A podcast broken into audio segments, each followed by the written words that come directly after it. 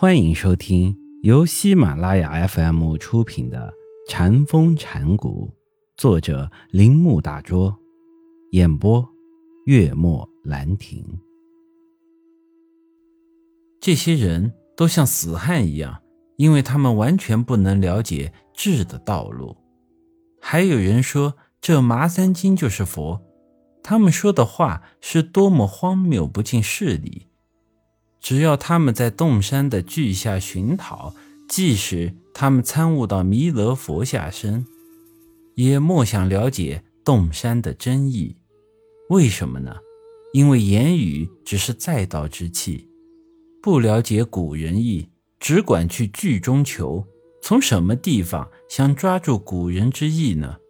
古人说：“道本无言，因言显道。”见道。就要妄言，只有当我们通过体验而对言语所表达的东西具有一种了悟时，才能达到这个目的。这麻三经好似长安大路一条，只要你一旦走到这条路上，那么你的每一步方向都是正确的。有人问云门，什么是超越诸佛诸祖之外的意志？云门回答说。胡炳，云门与洞山是一般无二的。若能彻底清除一切分别的渣滓，就不难了解此道。后来，那想要知道佛是什么的和尚跑到智门那里，问他什么是洞山所谓的麻三经的意旨。智门说：“花簇簇，锦簇簇。”问他了不了解？这和尚说不了解。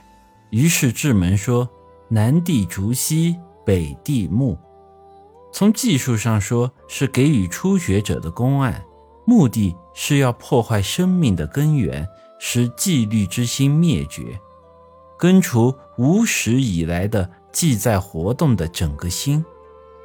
听起来这些话似乎非常残酷，但其最终目的只是超越理智的界限。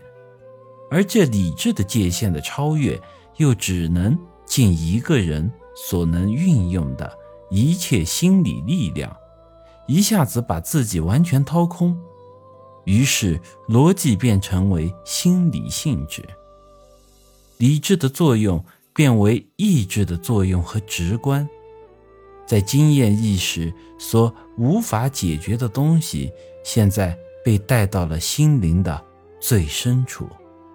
所以，一位禅师说：“除非你汗流浃背，否则就看不见迎风扬帆的船；除非你曾经汗湿全身，否则莫想看到草地上出现珍珠宫殿。公案不能在任何较为轻易的情况下得到解决。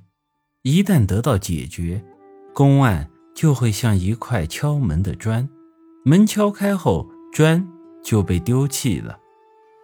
只要我们心里的门还是关闭的，公案就有用途；一旦心里的门打开了，就可以去掉公案。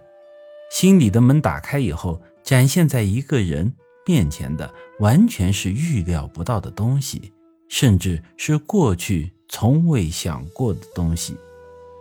但是，当我们从这个新达到的观点重新看公案的时候，我们发现其中虽没有什么人。本集播讲完毕，请您继续收听。